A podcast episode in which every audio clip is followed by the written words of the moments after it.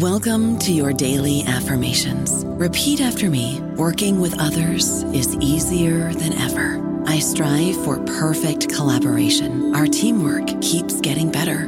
Yeah, affirmations are great, but Monday.com can really get you the teamwork you desire. Work together easily and share files, updates, data, and just about anything you want all in one platform. Affirm yes to start or tap the banner to go to Monday.com. This episode is brought to you by Bumble. So, you want to find someone you're compatible with, specifically someone who's ready for a serious connection, totally open to having kids in the future, is a tall, rock climbing Libra, and loves rom coms with vegan pizzas on Tuesdays just as much as you do. Bumble knows that you know exactly what's right for you. So, whatever it is you're looking for, Bumble's features can help you find it. Date now on Bumble. Grey's Anatomy, the most iconic binge worthy drama, is back, along with answers to the biggest cliffhangers. Will Teddy survive? Will Jo and Link finally find happiness together? Meredith returns along with fan faves like Arizona. You can now stream every episode of Grey's ever on Hulu and new episodes next day. Watch new episodes of Grey's Anatomy Thursdays at 9, 8 central on ABC and stream on Hulu. Welcome to the New Books Network. Hello, and welcome to New Books in Performing Arts, a podcast from the New Books Network. My name is Andy Boyd. I'm speaking today with Jessica Hopper, author of the book The First Collection of Criticism by a Living Female Rock Critic, which is now out in new expanded edition. Jessica, welcome to the program. Thank you for having me, Andy. Uh, as I was saying before we got on, on mic, I, I really enjoyed the book, so it's it's a real pleasure to get to talk to you. I'm happy to be able to talk about it with you today. There's a sentence early on in the book that really jumped out at me where you write, There is a void in my guts that can only be filled with songs. Have you always had such an intensely visceral relationship with music? No, I think it really uh, developed once I got into uh, and heard punk rock. I I liked music and and I listened to the radio a lot as a kid, but I didn't know about music that I could connect to, as you say, so viscerally. And so once I found music that was truly meaningful to me, both in spirit and sound, then that is really where that connection exploded. And, and I was about 15 when that happened. Yeah. I feel like that is sort of what punk rock is for, is to like provide that really intense visceral experience for a 15 year old. But uh, I, or, you know, or an older person, I, I love a lot of punk rock still. I'm almost 30. Um, but I, I want to know kind of specifically what did, what did punk do for you at that time early on in your life? I mean, it really gave a framework, you know, a tradition, a, um, something to sort of build on when it came to my uh, my ennui, my discontent, um, you know, my burgeoning feminist values.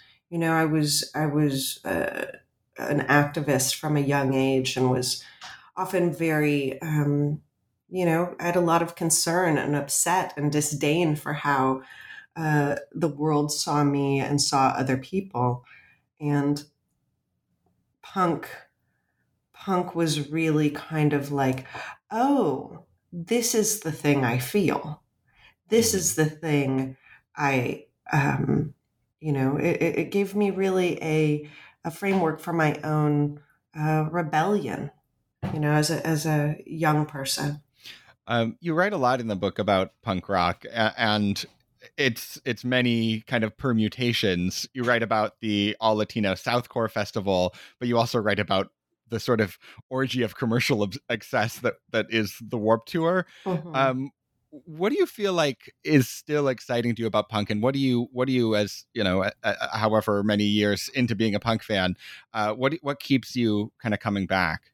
You know, I think for me, it is really uh, continually a place where people can bring that sense of discontent that they can bring joy, that they can bring amateur ideas, that, that you can bring really big ideas. And that punk is still a fairly um, flexible framework, even though I think a lot of people, probably from the outside, don't think of it in that way. And, and to me, that's also, you know, just DIY music in general uh, and, and how people can um, have a very direct communication about how they think or feel about themselves, their lives, the world.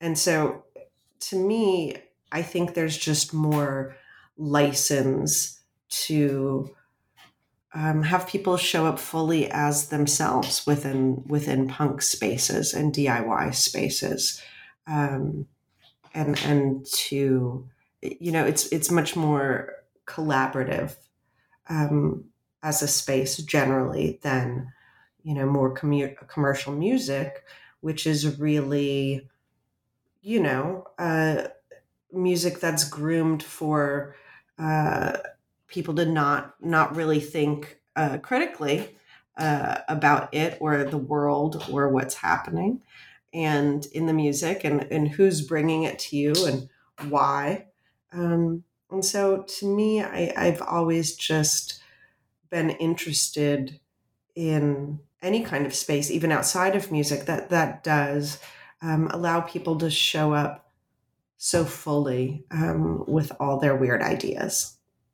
Yeah and yet there's always been a strand in punk that is sort of just as like macho and white supremacist and and all the other things that that punk is sort of mm-hmm. ostensibly rebelling against mm-hmm. like that, mm-hmm. that stuff reappears in punk and you have a, an amazing sort of footnote uh, about henry rollins and sort of suggesting maybe he's not the guy who gets to decide what is and is not punk forever mm-hmm. so uh, it, it, definitely seems like you're you're kind of aware of that that push and pull of the promise of of punk as a force for liberation but the reality mm-hmm. often falling short of that yeah and, and that was very much uh, what excitedly drew me to Riot Grrrl and a lot of uh, early American uh, all women punk bands. It was because when I first did uh, make my way to punk shows, it was um, it was really all about hardcore and, as you're saying, this sort of dogmatic, macho, tough, violent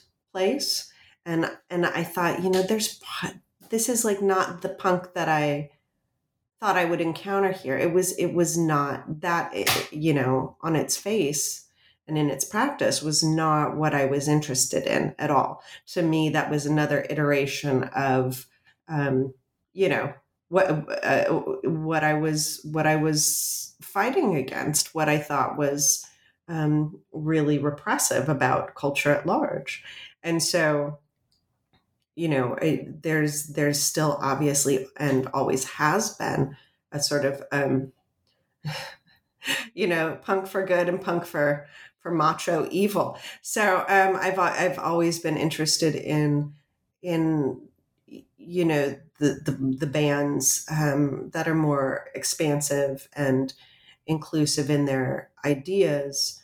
Um you know be they feminist or be they um, just more amateur and saying, you know, anybody can get in on this. And, th- and that's, that's, you know, the, the, whether I'm writing about, you know, bands like Chalk Circle or the Raincoats or Fugazi or Bikini Kill um, in the book, you know, when I'm writing about punk bands in particular that I love, or, you know, even later on TV on the radio, who's more of an indie rock band, um, you know, I, I was drawn to them for their expression of those ideals that I hold very dear still. Do you think there's a sort of like form content connection between punk bands who are more willing to like take in influences from other music, being maybe also more inclined to have I don't know, for lack of a better term, like better politics. Yes, like, I, think I, I mean, like, I think I think yeah. um, you know there was a band from Washington D.C. that I really loved uh, called Smart Went Crazy, who were on Dischord um, in the late '90s and early aughts, and you know they were they were a band that was influenced by Talk Talk and the Beatles and um, you know they, they weren't they weren't staunch in only drawing from punk's well. And they were a band where you know um, i learned like i learned about american history from their songs. I, I learned who bayard rustin was you know that there was there were a lot of um, different things that they brought to the table um, that were just really dynamic in that way. And and and what I love about that, and and I, I agree with you about the you know the form and function and influence, um, you know, being being brought in all directions. That you know, I'm always interested in bands that that are expansive in that way, because I think it draws people in. You know, I think I think um, that is something that those are very much the bands that have always held my interest is is a band that whether it is through their you know how they how they kind of do their personal professional politics like fugazi or a smart went crazy or um, other bands that are just sonically expansive that they give us a sense they give their listeners a sense of what could be possible for them you know, they make you think about um, what are the limits that you're putting on your own life or your own ideas. Um, how can I how can I live differently? How can I conduct myself differently? How can I um, go deeper into these ideas that I'm curious about or that um, kind of give you a more charged sense? You know, so mm-hmm. th- that's that's really you know been something that both is reflected in my taste and also reflected in what I cover in um, this revised and expanded edition of the first collection.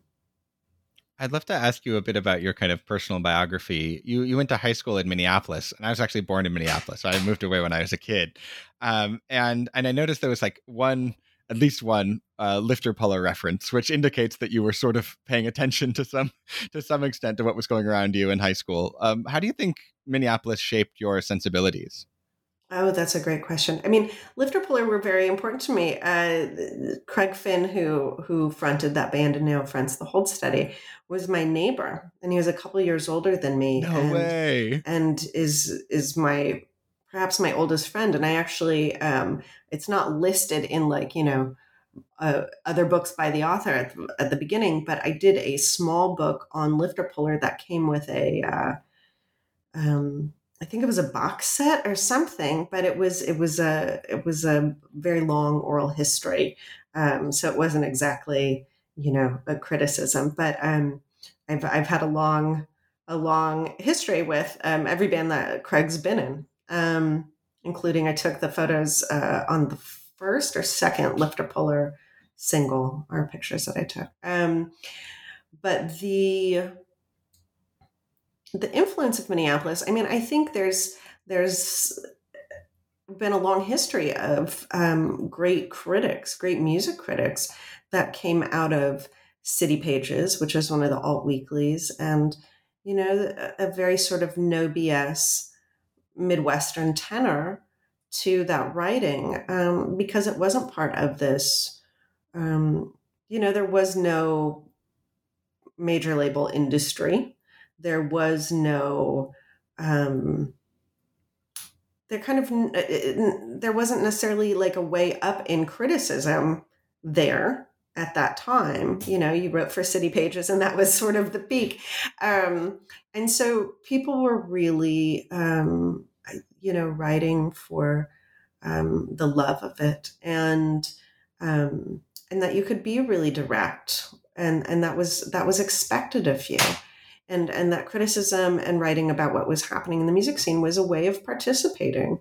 And that was very much something that was expected of me as a young person in that scene to not just be a consumer, but be a participant. Uh, because at the dawn of the 90s, there just wasn't as much, uh, you know, as many mechanisms or as much machination about um, the music industry, air quotes, industry. Um, but if you're part of the underground, you really had to be part of it. You had to take mm-hmm. part in it. And, um, you know, a lot of the critics that I came up reading then went on to, um, you know, the sort of golden era of Spin Magazine and, and are now, uh, st- many of them are still uh, editors and writers. Um, but, you know, so it seemed, I think part of the thing is also, is it seemed like a viable thing to do.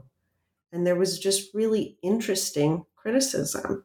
And uh, coming up at a uh, time when there was a feminist music critic at the local alt weekly who was writing every week, to me, it really gave me a sense that, oh, this is something I could do too, even though I was 16. You've been writing music criticism for a while and, and during a time when the kind of landscape of music criticism has changed a lot. Um, how how has it changed and has that made it I don't know, sort of harder for you to do what you do for a living, or or do you feel like it's just a different uh, a different path to the same to the same ending? Mm-hmm. I mean, there's been there's been a lot of uh, you know structural change is the big one. You know, I mean, there's mm-hmm. been like a huge. I've been writing for twenty five years or something like that, and you know, just while I was making this book, five different alt weeklies that I had come up at ceased publication. So there's there's a lot less room for a certain a lot less avenues for a certain type of music writing, for a certain type of criticism, for certain ways of being in dialogue with a music community. Um, you know, when I first started writing, there were not websites about music. Um, and and and but at the same time there are other avenues that are opening up for music journalism you know with the advent of podcasting. And you know the other thing that i think has been a really positive change is you know the makeup of criticism. You know you see now that there's a lot more critics of color who are um, have staff positions at uh, at big publications you know, at the New Yorker and New York Times, and um, folks who are, who I think have perspectives, people who come from different backgrounds than what typically made up music journalism's ranks for decades. And, you know, we, we now see Brittany Spanos having, um, you know, all all manner of incredible profiles in Rolling Stone. And, you know, I think she was the first Black woman to uh, do a cover story for Rolling Stone. And she's someone who came up fairly recently. I used to work with her as a as a, a editor when she was at Rookie, uh, which is a magazine that was by and for you know teenage or young women primarily, um, just five years ago. And so the idea that um, you know there's some people are saying oh you know music journalism is dying and da da da da da. I mean yes there's a lot less opportunities. There's a lot less ways to make a living. There's a but there is less gatekeeping and who who comprises you know the the ranks now has has changed really radically and and for the better since i first started you know as a teenager and I didn't know. I mean, 97% of the people that I knew doing this were uh, white men of a certain age. You mentioned podcasts as a, a, new form of music journalism, and I actually I think that was how I first uh, got to know your work was through your season of Lost Notes, which which I thought was absolutely uh, incredible. Um, and I'd love to ask you about kind of how do you approach telling a story about a band differently when you're doing it for a podcast versus for a print essay? Mm-hmm. So one of the reasons that I've really been drawn to podcasting and and producing uh, music journalism and you know audio and documentary form is that there's just certain ways that you can bring that you can immerse people in the world of of a band through sound.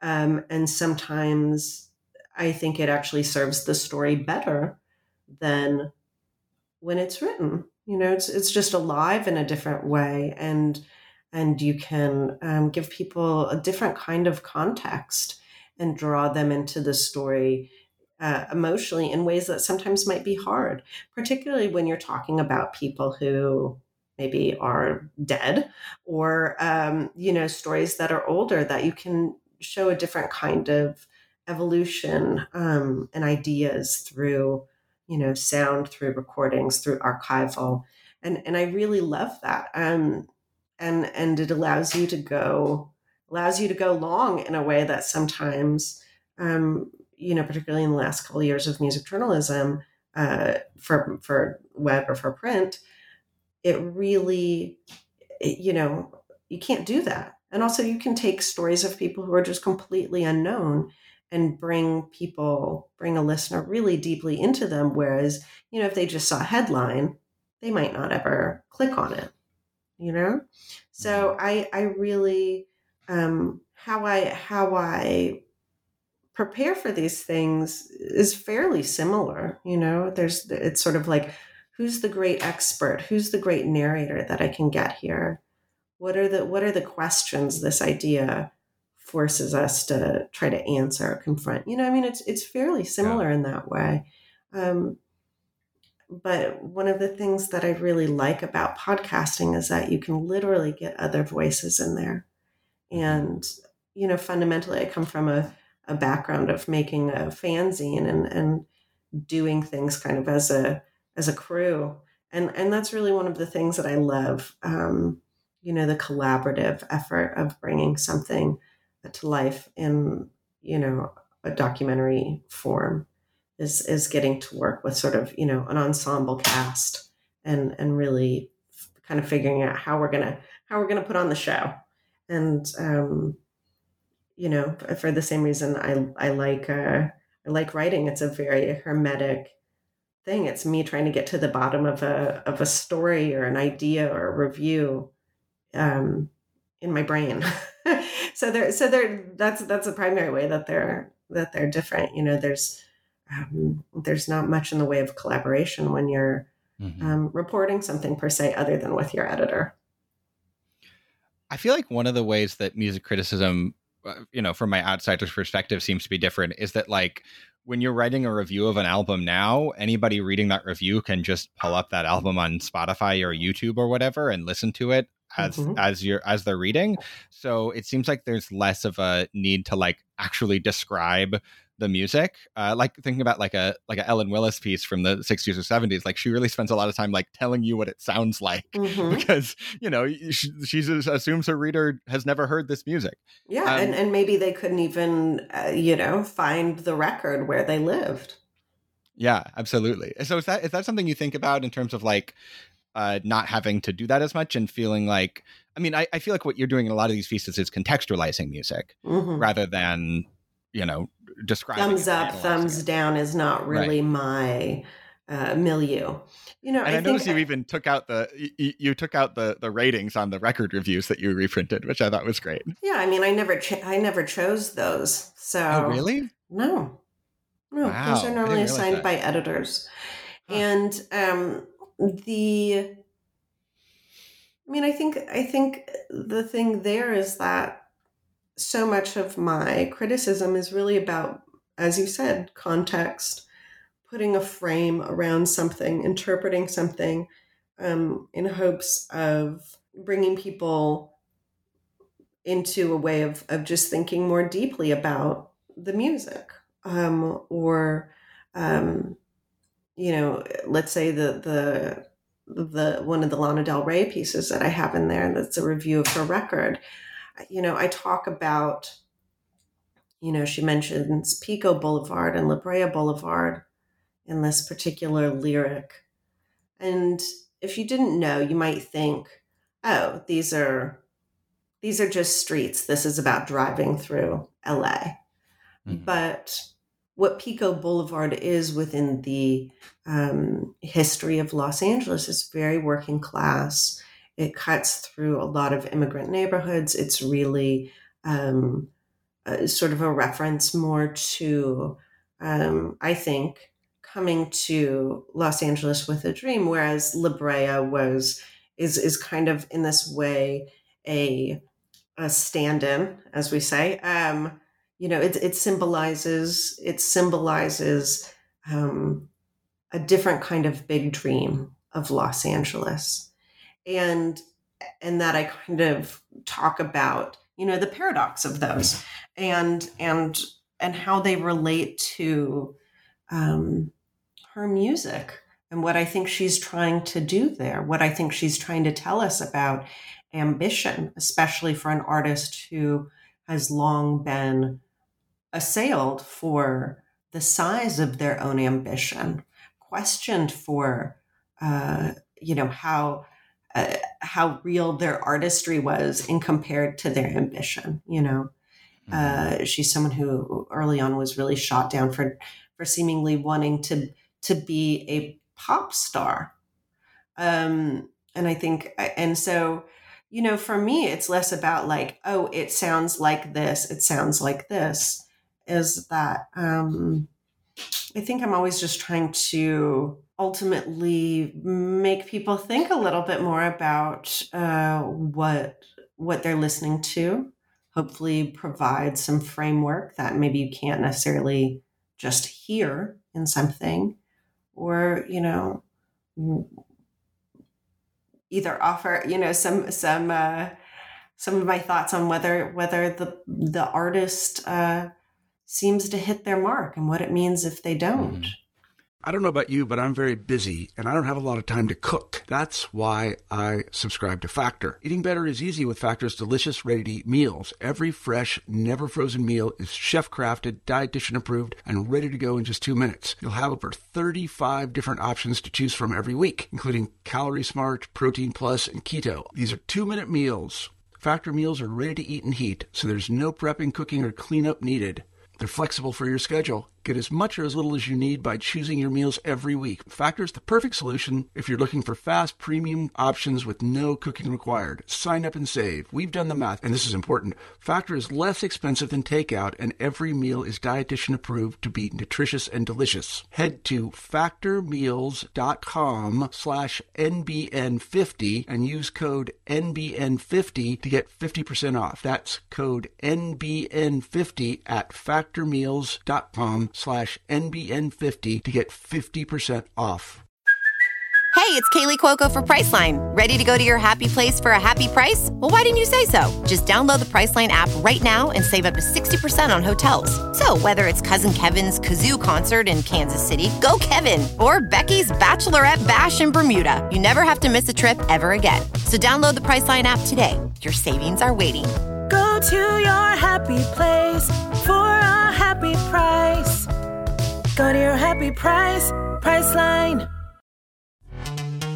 This episode is brought to you by Pepsi Wild Cherry. Pepsi Wild Cherry is bursting with delicious cherry flavor and a sweet, crisp taste that gives you more to go wild for. Getting wild may look different these days, but whether it's opting for a solo Friday binge watch or a big night out, everyone can indulge in their wild side with Pepsi Wild Cherry also available in Zero Sugar. So grab a Pepsi Wild Cherry and get wild. You had a you mentioned you have a couple pieces about Lana Del Rey, and I think it was the first of them in the book really kind of delves into that question um, that a lot of people had uh, when she kind of first first came onto the scene of like who's really behind the scenes here? Who's pulling the strings? And your point is sort of like lana del rey's pulling the strings you know? Mm-hmm. like she's her own svengali um, which which i thought was a really interesting point and leads to my question which is like how do you deal with uh, writing about pop music in a way that feels both respectful of the artist who is you know to some degree and to a greater degree for different artists in charge of how they're packaged and presented to the world while mm-hmm. also recognizing that like this is a business and these are giant corporations and there is mm-hmm. you know mm-hmm. what joni mitchell called the star maker machinery mm-hmm. uh, how do mm-hmm. you how do you balance those two things because i i really got the sense that you were genuinely interested in both sides of that equation yes no I, I i'm glad that came through because i absolutely am you know i mean it's you know it was sort of revelatory for me as a young music fan and a and a reader to read critics that you know whether it was you know Bob Christgau or somebody else uh, you know other critics really take the entire package, you know, let's say we're talking about like the first Britney Spears record, you know, how she's sitting on the cover, how she's looking at the camera, how she's presented to us, the song and album titles. What does this all mean? You know, so even if even if we can't necessarily discern uh, agency and artistic intent, you know, where does it originate? Um, I think people are wisely uh, and rightly pretty skeptical when it comes to um, pop music about you know just what's uh, you know just what what the motivation between, behind you know certain sort of images or aesthetic choices are. Um and and and but to me it's not just about you know just the music you know uh it's not just about you know as we're saying this is good or bad you know because then what would you really have to say about someone who uh, who early on was as manufactured as say um, Britney Spears. Mm-hmm. you know you'd be like this is good. Her singing is nice. These beats are good. She's a good dancer. Yeah. You know um, this this is familiar to anyone who cares about pop. Um, you know and and that that doesn't bring us into that doesn't bring a listener into a, a deeper understanding of anything when you're just like thumbs up, thumbs down. Um, and so to me, reading those early critics who were taking every part of every part of what was the presentation of this artist, whether it was, you know, can you really understand the words? Does this person seem to want to be understand uh, understood? You know, um, this person's coming out of a a manufactured, you know, Disney background. What does that mean? You know, um, that there's that this person not only has uh, records uh, with their face on them, but like you know, Disney brand pillows. You know, so like what, you know, it is so so that kind of uh, criticism really gave me um, good instruction on look at the whole picture yeah. Look at how this artist is speaking to their fans. Look at how their the worldview that they're presenting through these songs. The big idea. The big idea. You know, that that's mm-hmm. that's been my thing for a long time. Um, but uh, I think that's how you um, as a critic can can engage with something that's maybe in some ways so basic of a product sometimes. Yeah. Because I mean, obviously, I don't want to like draw a direct connection between these two things, but like, obviously, the idea that Britney Spears is nothing more than a package designed to make money is, has, you know, has, has recently been in the news a lot because that is how she's been treated by the people who have been entrusted by the government to to look after her well-being, right? Mm-hmm, mm-hmm. Absolutely, and and I think that's a really, um, I feel like it is very much a story for our, that's very ripe for these times. You know, what's mm-hmm. going on with her. Because I think a lot of millennial and even Gen Z um, fans in particular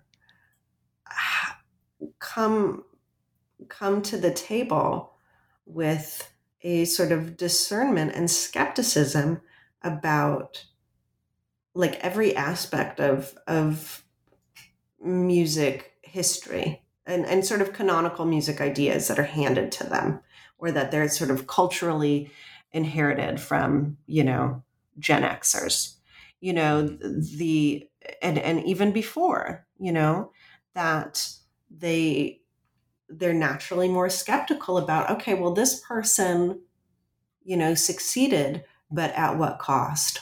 Or this person succeeded, but why did it happen for them and not this other person who only got one record out? You know, what happened to them that in their lives that kept them from being able to record or tour, you know, keep producing or, or be celebrated? And and so I think I think these sorts of stories that are are coming out is in part because there is um, you know, that discernment, that seeking, that skepticism of a younger generation of fans as opposed to you know i'm i'm kind of late gen x and and came up in in uh, you know with these ideas that were handed to me about you know well anyone who tries too hard is is just problematic. That's just embarrassing you know or anything that's pop music is just you know suspect to a degree that you write it off or um, anything that is too someone who's like you know has too much ambition is is gross if they want to be more Right, than right. you know an independent artist and so i think these i think these changes are really um being reflected in the kinds of stories that we that we get now in part because there's an appetite for it that creates a sort of like you know it's it's it's a, a new a new hierarchy a new framework. Different things are valued now in terms of um, relationships with with popular music. And and i think it's i think it's really exciting One sort of genre of piece that's collected in this book is uh, you writing a review of a reissue of a classic album. Like there's a piece about Fleetwood Mac's rumors in here. Um, and I'm just kind of really curious about like, how do you approach something like that? I mean, everyone in the world has heard rumors if they've been in a mall in the past 40 years. So like, how do you try to say something new about something that's as ubiquitous and beloved as that? Mhm. You know, and I never have mm, been super interested in saying something new per se. Hmm. You know, by virtue of the fact that I'm a feminist critic and and I and I approach work with a uh, feminist uh, sense of interrogation, um, that lots of times I think that is, um, well, maybe not new, um, unusual, particularly when we when when I come to a piece that is retrospective, whether it's you know this Joni box set or this this Rumors box set or you know Sonic Youth or Dinosaur Jr. or whatever you know that I, I review in the book, that you know for me I went back to early contemporary to you know rumors music journalism because you know for me what was what i was trying to find out was is there something here more than the story that we've been told and handed down about this record? And that piece in particular you know um, uh, a writer from crawdaddy which was like an early um, sort of contemporary uh, of, of rolling stone and really an early pioneering publication for music journalism in the us that um, the writer just like shows up i think to the rumor session or knows stevie and then spends several days with her basically nonstop. I mean who knows how drug fueled it's very 70s to do that. But um and, and and is really fly on the wall you know I was riding in the limo with her to and from the studio was with her at her house in between the sessions is at these sessions and the kind of access that you would never is is inconceivable these days. Um and and and some of those things were really revelatory in these early pieces about you know just how collaborative it was just how um you, you know at that moment maybe they didn't really know what they had with rumors and and how the success of uh, their self-titled record um, came right in the middle of rumors. And so they kind of got to to step on the gas um, and and it kind of maybe fueled the the excess and also the the drive towards making a record that was you know going to be just such a pop landmark and so there's there's um, you know depending on on the pieces but I, I really try to go back and go you know what can i what can i discern from whatever archival material there is around this? What can we glean? And and i really like doing historic pieces for that that reason. There's a little bit of detective work to it do you like doing historic pieces more than doing pieces that are about somebody that people haven't heard of and you're sort of shining a light on them and maybe introducing people to their work? No, not per se. You know, I mean, one of the things that that grew particularly exhausting in the last, you know, decade, half decade of music criticism is, you know, when you're expected to say cover Taylor Swift and you think about all the different sort of iterations that her career has gone through and that you know things that she did where she got you know assailed by you know her fans or assailed by you know whatever uh, broadly music culture or where she was reviled or where she was and and and how quickly the internet and the access that social media gives us into an artist's life or or doesn't you know illuminate their motivations for something um just gives us the surfaces. How quickly that makes the ground beneath them shift. So you know at, at one point i was approached by an editor to do a book that would you know pertain to taylor swift. And i thought you know by the time I even get to the proposal, you know, Public Tide had changed on her, you know, back and forth multiple times. And there was just so much, um, you know, there's to me one of the interesting things about, you know, writing pieces that are, you know, uh, historically facing is that you know the ground the ground's a little bit more steady it's settled in some ways even if the artist is still making uh, music that you that that you know if i'm talking about something from the 80s you know that that that's sort of fixed in place uh, you know regardless of what i what i write about or or find out about a, an artist um, that it's just a little bit more settled territory. Mm-hmm. Um, you wrote a really great piece on emo music in, I think, in, in 2003, kind of at peak emo, um, looking at the pretty rampant misogyny in that music. And you you tell a great anecdote of some a male acquaintance of yours basically kind of accosting you and saying, if you have a problem with emo, you have a problem with all of rock music history. And you basically answer, yes, I have a problem with all of rock music history. Um, do you feel like that history looks different now? I mean, I'm thinking about just how many uh, how many of the most exciting artists in indie rock music now are women? I mean, I, I have a friend who does a summer mixtape and always has trouble finding good songs by men to include. Um, do you feel like it would be like harder to write a sentence like "men writing songs about women" is practically the definition of rock and roll itself now in 2021?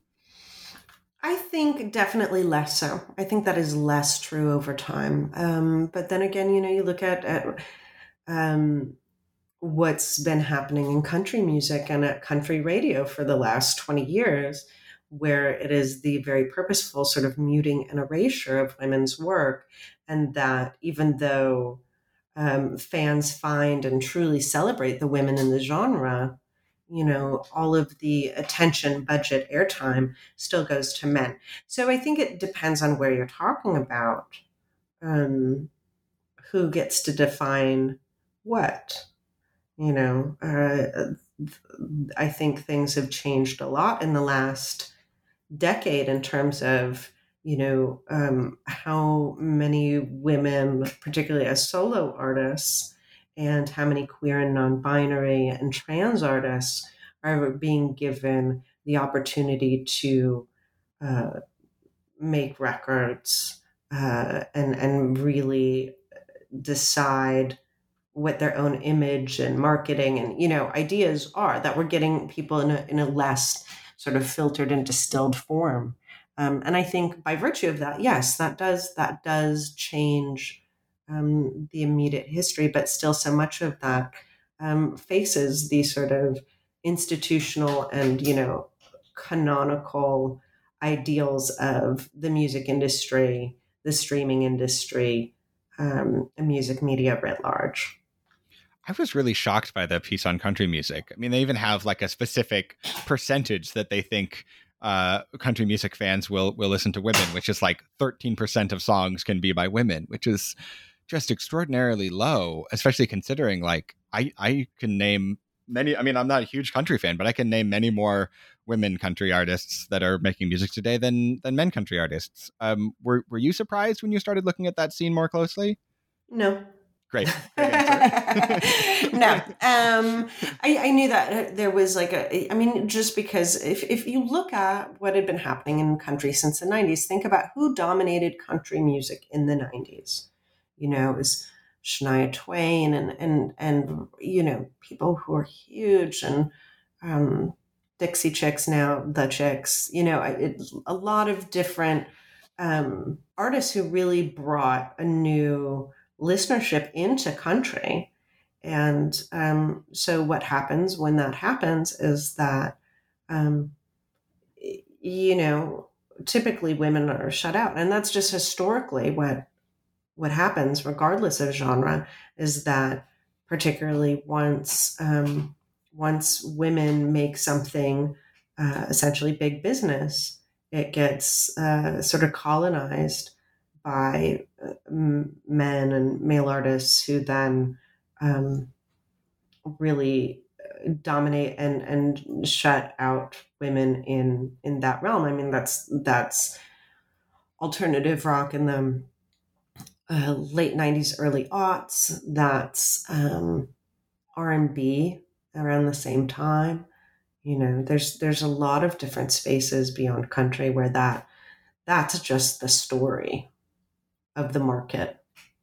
Is that part of is that partially the Joni Mitchell story for you, do you think? No, I mean Joni's Joni's her own Joni's her own thing. You know, she's she's obviously, you know, iconoclastic in so many ways mm-hmm. and I just don't think her story her story fits an easy narrative because she made such incredible choices as an artist um, and as she said herself, that because she was a, a, you know, young woman with long hair and a guitar in her hands, that people always just assumed she was a folkie. You know, and she was trying to be, you know, Miles Davis.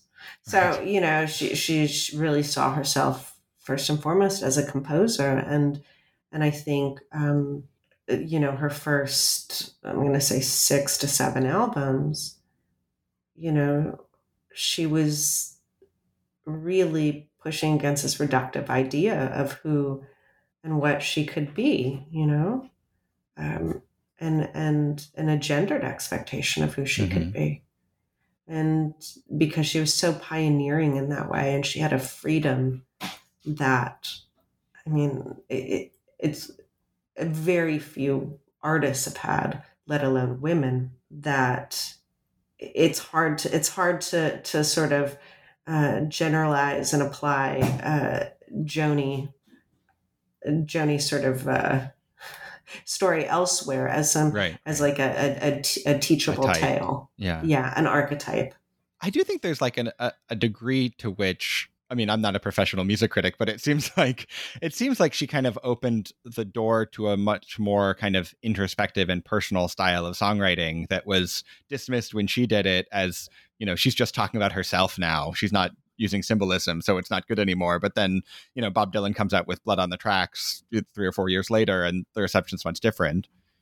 Yeah, and and you can even see that uh, to a different degree, as and as she is rightly, you know, been very critical of this is you know she made these records that were pop but pop rock but heading towards jazz mm-hmm. uh, they were they were sort of uh, you know early early fusion in a way right? And playing with all these same folks that would play on steely dan records three four years later. And you know people at the time called her a dilettante, and they claimed that it was, you know, they laid the successes of those records, including Court and Spark, at the feet of her band leader at the time, um, and said, you know, that this was sort of uh, Joni experimenting and just uh, like her success had gone to her head and she thought she could do anything. You know, that's what they said. uh, hissing of summer lawns you know Mhm. mistakenly um th- that that critically that's how it was received and then all those same guys i mean literally the exact same band right. is then backing up Steely Dan and and they're they're said to be masters, you know? Mhm. And and so and and she was like, you know, I mean, pretty pretty fu about all of it, rightly so. Yeah. And and and but also very much the the same thing is that you know Dylan I think is is you know rightly afforded a lot of uh, credit for changing what songwriting could be, but he wasn't a composer. He wasn't a gifted producer like Joni. He was not the vocalist like Joni. He Mhm. wasn't, you know, like you listen to the end of um, Hissing of Summer Lawns, you know, Sweet Bird. There's like 300 tracks of Joni's voice where she spent six weeks figuring out these incredible harmonies and then, you know, creating this wall of her voice. And like, would you ever want to hear A wall of Bob Dylan. a wall of Bob Dylan trying to harmonize with himself. Yeah. You just wouldn't. And and so in some ways, I think um you know, the reception of, of or the perception of Joni as as a sort of master of, you know, folk or the the female Dylan. I mean, she's really fundamentally a different artist and as you're saying, very much endowed people to get personal in their lyrics. And at the Mhm. time, you know, people were crediting that to um, James Taylor because she had been dating James Taylor around Blue, and then later Jackson Browne. You know, and it's like it's it's a real like wait a minute, you know, and then and you hear these, you know, read these interviews with all of these people who were essentially her peers and and just saying, you know, none of us could keep up with Joni. You know, Right. even even um, you know, the famed uh, the famed beginnings of uh, CSNY, uh, uh, Crosby, Stills, Nash and Young, is you know she was living with uh, Nash and Crosby was around all the time, and then Stephen Stills said, you know, there's a rumor we started at Joni's house. He said, but I would never sing in front of Joni. I would be embarrassed because she was so good. And so he says, so, so I think we started at Mama Cass's house. So, you know, um, but that, but that, yeah. you know, her peers just talk about how she's untouchable, Yeah. you know, and I think she really, I think she really is. And, you know, um, I really, uh, I really, I really um, think there's nobody like her. Yeah. There's nobody like her. in the um the newest of many Bob Dylan documentaries, or maybe it's not even the newest anymore, the one about the Rolling Thunder Revue. I think the Mhm. moment where she appears like halfway through and plays an early version of Coyote is just like the most incredible part of that whole movie. it's just her and a guitar in like some hotel room, and just you're like, oh right, this is the best song that we've heard in the past two hours. hmm You know the the um, the Sam Shepard book. Um, that's sort of his reportorial diary about that. You know, he doesn't he doesn't include his affair with Joni on that tour, um, and you know, Coyote famously about him. Um, and and Joni Joni joined that tour willingly, even though at the time she was the ostensibly the biggest star. Dylan hadn't toured in years. They're playing Mhm. like gymnasiums, and she had at that point, you know, a top ten hit. Um, she insisted on opening, um, or so she says. You know, there's a lot of confusion about. I think there was a lot of drugs on that tour, and then, then there were also things that she talks about later, doing very purposely to flummox and frustrate Joan Baez, who I think by that point she hated, and so she was being like kind of rough and contrarian and trying to offend her all the time, um, and being sort of not very cooperative but that she does talk about having to be on that tour was like a constant challenge to subvert herself around all of these men Mhm. you know but then when you hear that music when you hear the songs and the way she was writing and composing at that time, I mean, she's just you can't you can't you can't subvert how great she is. And that's, you know, that's no shade to Rolling Thunder. Rolling Thunder is actually my favorite um, you know, the the the the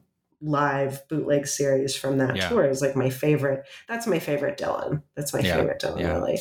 Um, but it's really saying something. It's really saying something, you know, that you can watch that footage and her just doing Coyote, which she had probably written just a few days earlier, right? Mhm. And you're like, oh, it's like it's like you know the day after Woodstock when she's on to Cavett, she didn't go to Woodstock, and in the whatever twelve hours since it wrapped, all of a sudden she has this song that's a anthem of a generation. I mean, Yeah. Which was not even she's not messing around. She's not, even the messing first around. time that she wrote the anthem of No, her generation. no, no. Nor would it be the last. Yeah, No, absolutely. I mean, yes. Well, I could I could talk about how great Joni Mitchell is all day, but I, I recognize that you have uh, you know other things in your life, so I should let you go. But thanks so much for uh, being on New Books in Performing Arts to talk about your wonderful collection. I, I so enjoyed reading it. Thank you so much, Andy. I really appreciate all your insightful questions and uh, having me on today.